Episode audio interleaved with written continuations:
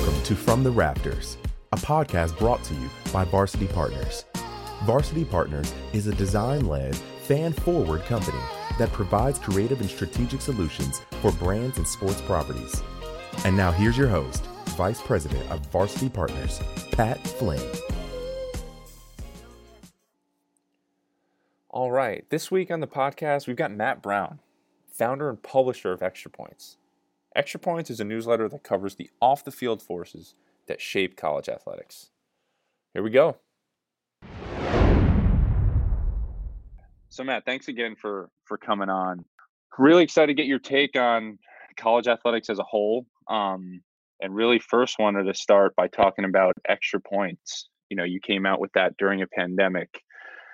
Entering college athletics, you know, you got a really strong background, have a great career, you know, talk to us about getting started with extra points. Sure. Well, first, hey, thanks, thanks so much for having me. I'm, I'm always happy to, uh, to talk about this kind of thing. It's we we have been blessed to live in very interesting times in college athletics, both for for good or for ill, and and that's kind of how you know I, I, look at launching extra points. You know, this this would not be the circumstances I think I would have picked to really you know stake out on my own and, and try to build a company here. What with the the world being a little bit on fire, but it's also in some ways been uh, a good thing, right? So, so extra points seeks to really dig down and talk about all of the forces off the field that shape what fans and other people experience on the field. And, you know, right now, we're in a world where some of the major stories are how schools are, are, are, trying to figure out name, image, and likeness and what that looks like at a political level or a practical level. How schools are handling an enormous financial disruption, which looks very differently from a, a major you know, state flagship institution to maybe a tuition dependent Division three institution. Um, the very nature of, of what a university wants to get out of their athletic department? Do we look at this as a, as a, a ploy to increase enrollment? Is it to improve uh, student uh, uh retention? Is it to ingratiate ourselves with donors and, and political elites? Is it is it a marketing ploy? Is it all of the above? You know, assumptions that maybe a school might have had about any of that stuff are now changing and and this isn't anyone's fault necessarily, but because there's been so many media layoffs, if you're a beat writer, you might not have time to really deeply think about some of these things because you also now are a one person shop and you have to handle the depth chart and the coaching press conference and the recruiting and all those other things. So I'm trying to say like this is my niche. These these background forces are what I really want to focus on, and I, I've been fortunate, I think, in that there's there's an audience for it, and that audience has stepped up and, and supported me. And and uh, for good or for ill, I definitely do not have any lack of things to write about right now. Absolutely, yeah, and and that's kind of the exciting part. I think you know we're looking at it the same way. You know, with, with chaos comes opportunity, and you know there's there's a lot going on right now and a lot to figure out. So uh, we're excited to kind of be a part of it and it's been cool to see you kind of show your feedback and, and show your story. So you got started with extra points not long ago and you teamed up with the intercollegiate which is you know a known reputable source for a lot of things in college athletics talk to us about how that kind of came to be and and what that alignment is like yeah, sure. So, uh, you know, Intercollegiate's run by a reporter named Daniel Libit. He's also a Chicago area guy and somebody I got to know about two years ago because we both share a mutual interest in really using state open records laws to supplement uh, reporting around college athletics. I, I think both some reporters and a lot of fans forget that most of these athletic departments belong to public institutions, which means that how they do business, what their contracts look like, what their communication looks like, the you know taxpayers should have an interest in it. They're, they're, state entities, and you can use those records laws to to get information about how those departments are actually run.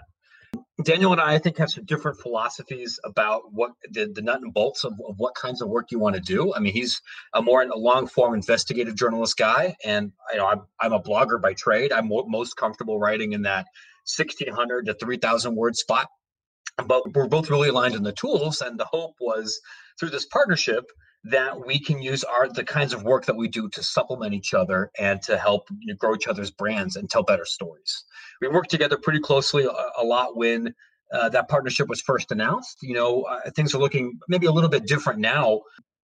just financially about about what that partnership looks like. But I, I think I think it was it's been a productive an important relationship in the beginning. It brought legitimacy and audience to both parties and shows that there's there's different ways in, to approach storytelling about this topic um, through even the same reporting tools. Yeah, I love seeing what you guys have done there too, and and we've talked about it. You know, there's no one that's really capitalized on that audience that really is interested in the background of these shoe and apparels deals or MMR deals, kind of how they came to be, what's unique about them, and kind of where that world is going. Talk about one of one of your more popular stories. D1 program moves to a non Nike Under Armour Adidas school, Maine Athletics. We thought that was a really interesting story. Give us a little more context about that. Sure. You know, it, it's funny. I think this was last year. Maine Athletics releases the schedule graphic, which goes viral because it's it's a big offensive lineman, his big belly's showing, and he's wearing number 69, which of course is, is Twitter bait and everything, right? And so everyone retweets it and shares it. And oh, I mean, Maine's got great uniforms too. It's it's it's a it's a funny thing, but if you look a little bit carefully at that uniform, instead of a swoosh or Jumpman or the the, the three stripes, you see New Balance. Uh, and, and that kind of went under the radar a little bit but eh, eh, you know seeing that got me thinking because my understanding and this is not a pejorative towards new balance because i am a mid 30s dad but i had kind of assumed that that was the dad shoe brand rather than a brand that was you know aggressively into athletic apparel like maybe some other companies were.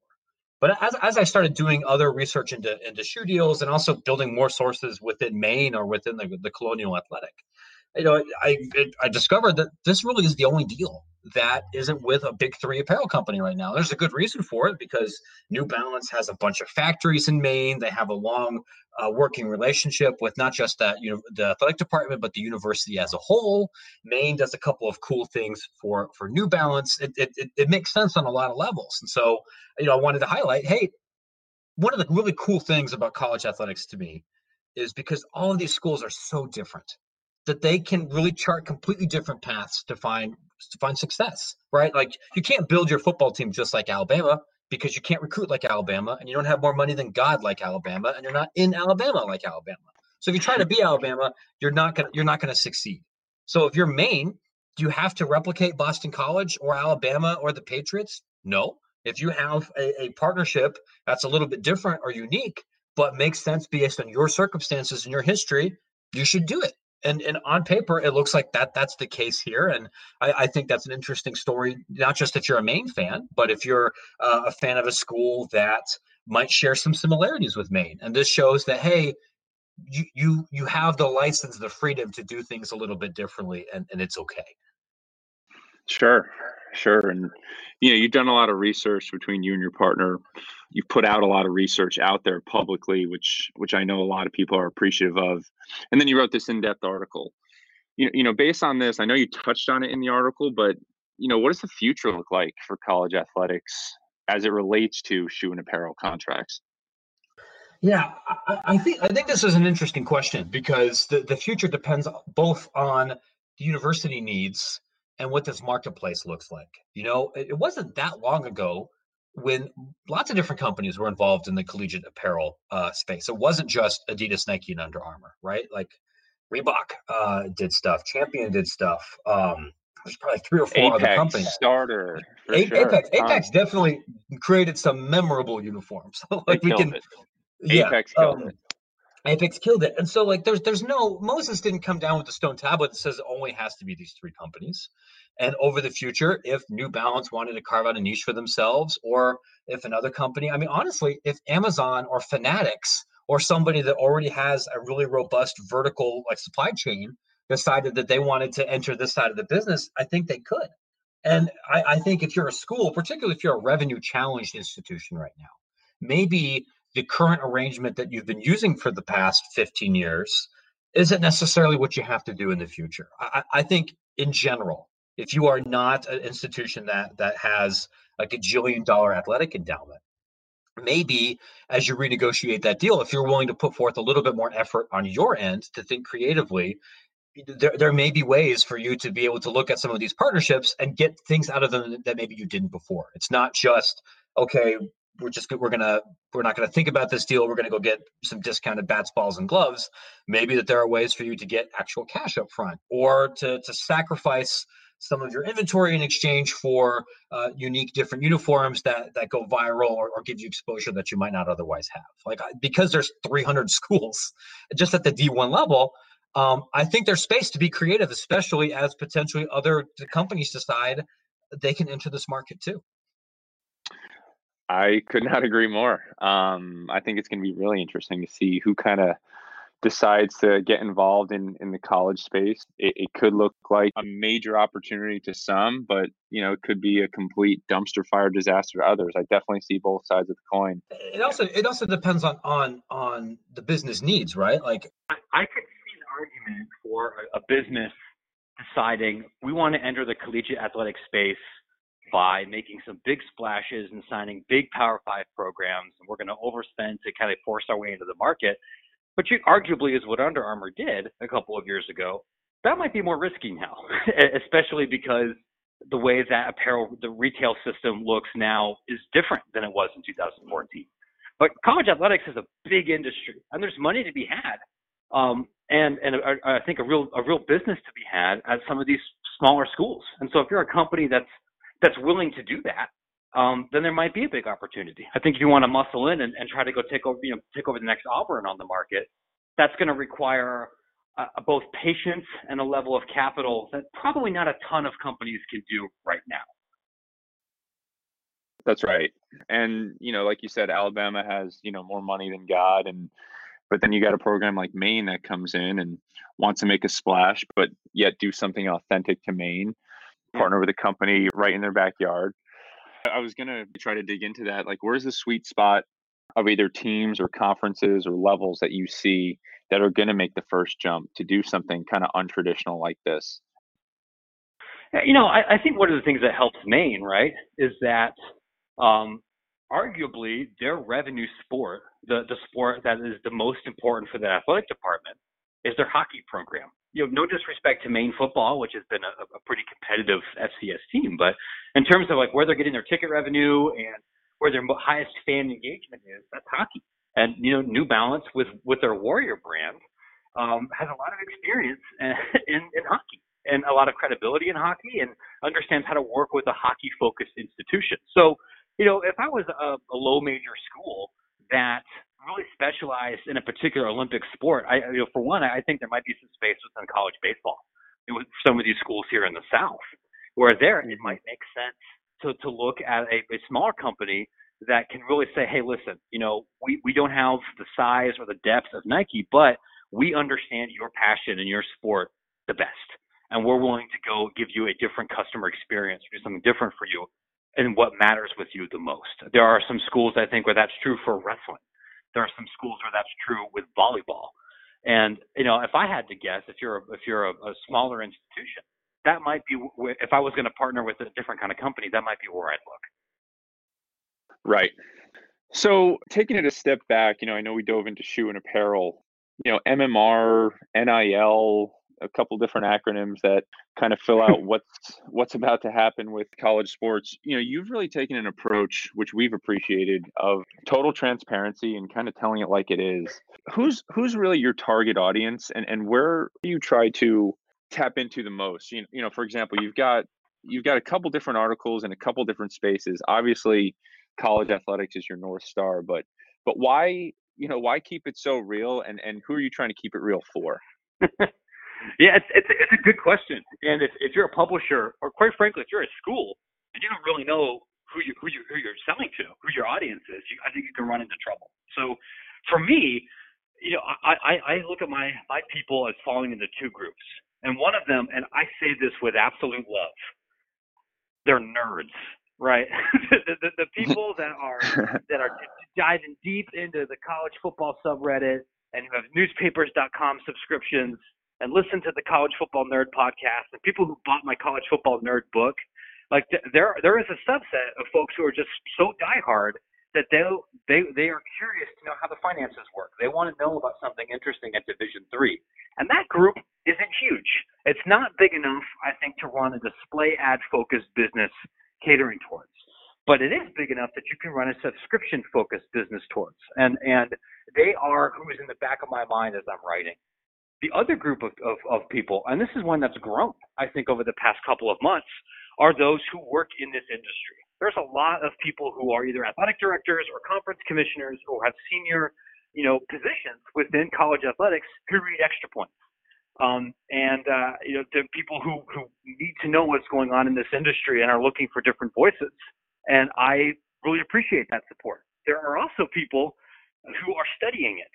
Um, I have a, a pretty large number of readers who are academics, people who study sports management, sports business, sports finance, sports media, and they're various undergraduate students. And they're looking for places to talk about their, their work and their studies and where folks are willing to talk about these issues, I think, seriously but not necessarily from a pure advocacy standpoint. Like, I'm not going to lie to you guys or any of my readers to say that I'm completely unbiased. I'm absolutely not. Like, there, there are definitely, I have opinions about how college athletics should be run and, and, and, and good kinds of decisions, and I try to be very transparent with that with my audience.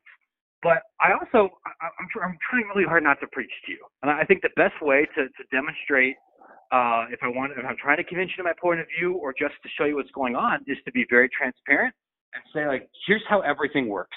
And if you're reading my newsletter, I think you're pretty smart, and you can connect the dots yourself. Um, and, and, so that, that's, that's that's that's what I'm trying to do, right? If, if we just pull back the curtain and say like, here's the math, here's what people are thinking, here's the thought process behind these decisions. I will leave it to you if you want to decide if those if that was a, a wise thought process or not. Like I don't I don't have to do that thinking for you. If if I did, I'd charge you more money. I like that business model. I mean, you're an Ohio State guy, so it's pretty hard for me to believe that you're not biased in uh, in certain different avenues. So I'm not gonna I'm not yeah. gonna run from it. Like that's that's that's what it is. I tell I tell you all that up front. You're transparent about it, so that's good. So publication wise in college athletics, where do you see the opportunity the most? You know, I think you're already attacking it, but for, for those that don't know, you know, where's the biggest opportunity there? That's, that's it's a good question, and and I, I am saying this again, not to bash on anybody, but I, I think it's it is a function of um, what's required. We've seen so many, unfortunately, you know, job cuts within local newspapers and some of these mid markets, both in sports departments and general news desks. And unfortunately, a lot of those mid markets are where college football programs or college basketball programs are based. So if you used to have a four-person sports desk, you know, I'm just picking a city at a, a random here, like in Starkville, and now you have a one-person sports desk. You don't have the time, capacity, or manpower, no matter how interested you are in some of the financial or political or cultural angles to the football program, because you gotta you gotta be able to still hit that that the nuts and bolts of news. And so part of where I think there's an opportunity here is because unfortunately this industry's changed. There's not as many people covering this beat. And I think this beat is important. It's it's illuminating. It's perhaps even more important now since we had so many months where there weren't any any sporting events, and so the only story was what's happening off the field. And that's a place where I can slide in here. There's there are I'm I'm excited to see that there are a couple of other specialty publications that are stepping into this role. There's some good newsletters. There's I think Sports Business Journal is an excellent resource. I think Sportico is an excellent resource. Um, I, I think that there are national newspapers that have done a good job here as well. Um, and for me, I could say, you know, I can't obviously replicate what Sports Business Journal does because I'm one guy, but I also don't charge as much as Sports Business Journal does. Um, and I have a more narrow focus than, than some of these other places. And I, I, I can't be everything to everybody, but I feel optimistic that I can be something to enough people where this becomes a sustainable business. Well, we agree. That's why uh, that's why we got you on here because we uh, we're a believer in it, and you know we think the approach is right.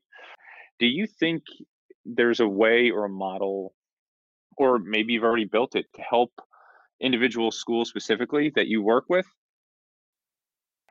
You know, I I I'm not selling a ton right now to athletic de- departments. I I, I have a, couple of one-offs. Most of the formal relationships have been on the academic side.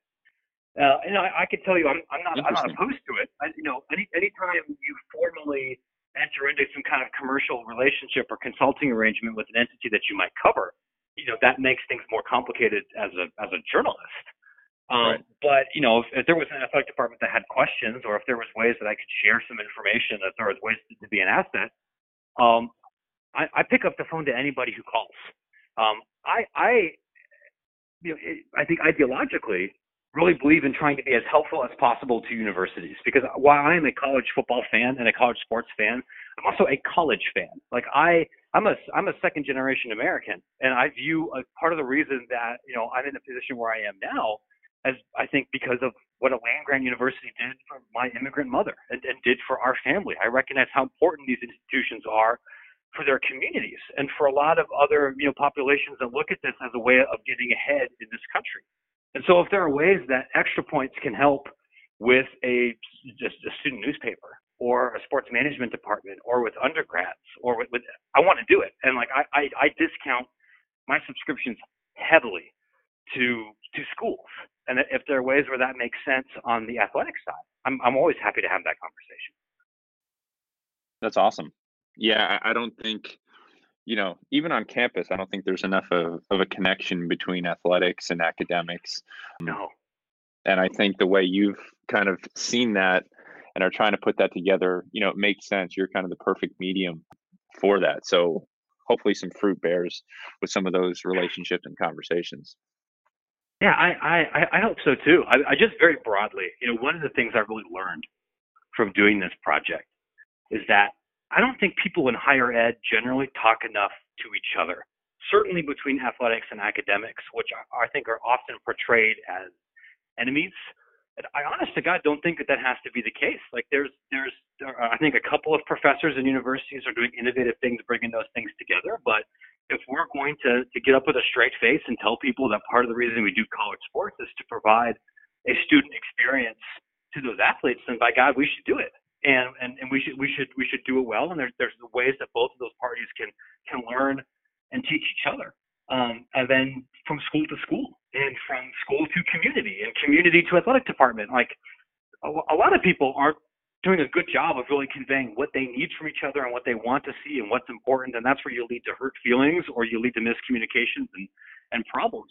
And like, I, I, I can't sit here and say I have the, the solution to all of that. But if I was to think of like a couple of, you know, broad themes that have come up again and again and again in my work, you know, that's, that's one of them. The beauty of these schools is that you have so much human expertise all in one place. Why not, why not use it? Like that, that can make all your decision making in general so much better. Very true. Yeah, there, there's a lot of strong academic brands and a lot of strong athletic brands. And to combine the two and, and partner up, you would think the platform and the exposure would be even greater. I agree. It does, doesn't happen enough, which is which is kind of crazy. Turf wars are a hmm. real thing. For sure. You know, even even on campuses, you know, the most prestigious of campus, you know, Cal Berkeley, incredible, oh, sure. you know, athletic tradition, and then the academic institution, and and to think that an institution like that with an athletic program like that can't partner for the greater good just shows the opportunity that's out there, you know. Yeah, the, the, I, that, that's a great example. The one I like to think of is, is down at Tulane. Right? Tulane's got one of the best sports law programs in the country. Right. You have absolute experts there. You have a, a, a really a, a great school has a lot of connections, not just to New Orleans, but throughout the South. If you're going to look at name, image, and likeness, or if you're looking at how are what are ways that I can you know share this information with my athletes to help them become more employable in the future, you don't have to go bring in a consultant. You just have to go cross the street. you have you have those people right. there, and I, I think they're doing a better job of trying to bring everybody together. And, and honestly, most professors would love to share that information. Everyone loves to feel validated and that their that their expertise is is useful. There's there's ways certainly to enrich what you're doing athletically and and the other way around too. Right. It's a good point. So just wrapping up, wanted to get your hottest college football take on the field, off the field, coach, team related, kind of whatever it is, NIL coming, hottest college football take. What do you got? I think I think my absolute hottest one, like the one that people tend to get the most mad about, is I think Division One has way too many teams, and there are a ton of schools that just have no business pretending that that they are competing for the same kind of anything as an Ohio State or an Alabama or, or even uh, you know a Cincinnati for that matter. And when you are a school that is predominantly funded by student fees or institutional transfers, so if you're a school that is serving uh, a non-traditional you know, learner population or a, a first-time college student, first-generation college student population or an urban population, to take money and and spend it from student fees to fund a, a basketball program that's never going to win anything, I don't think that's just bad policy. Like I think it's actually immoral. The uh, division, if Division One lost 50 schools tomorrow or 45 schools tomorrow because and, athletic directors and presidents realized that they were pursuing a Division One agenda primarily out of ego rather than really serving their students. I don't think that any of the student experience or the commercial product or anything would, would decrease in any way. And you would have uh, schools making more sensible financial decisions. Like I, I think in a perfect world, and we, we saw this with the Knight Commission you know, recently, there's some appetite for radical you know, organizational reform of this structure. Um, I think what I would propose is probably more radical than what they would want to do. Very interesting. I think maybe on the next episode, I'll have you list out those specifically teams that you think shouldn't be able to be in Division One. But uh, for now, we'll just wrap it up on that. I think it's a great take. Really appreciate all the takes that you kind of provided today. You know, varsity, we're a big fan of extra points, and we're looking forward to seeing what you do in the future. Hey, hey listen, I, I really appreciate it. I I love uh, I love talking about this stuff. So, uh, you know, anybody else that's that's interested in, in where this world is going, um, I'd love to talk with you, whether that's with extra points or on a different platform. Awesome, Matt. Thanks again for coming by today and uh, looking forward to seeing what's next. Okay, thanks. Take care, fellas. All right, that'll do it. I want to thank you all for listening to the From the Rafters podcast brought to you by Varsity Partners. We'll see you next time.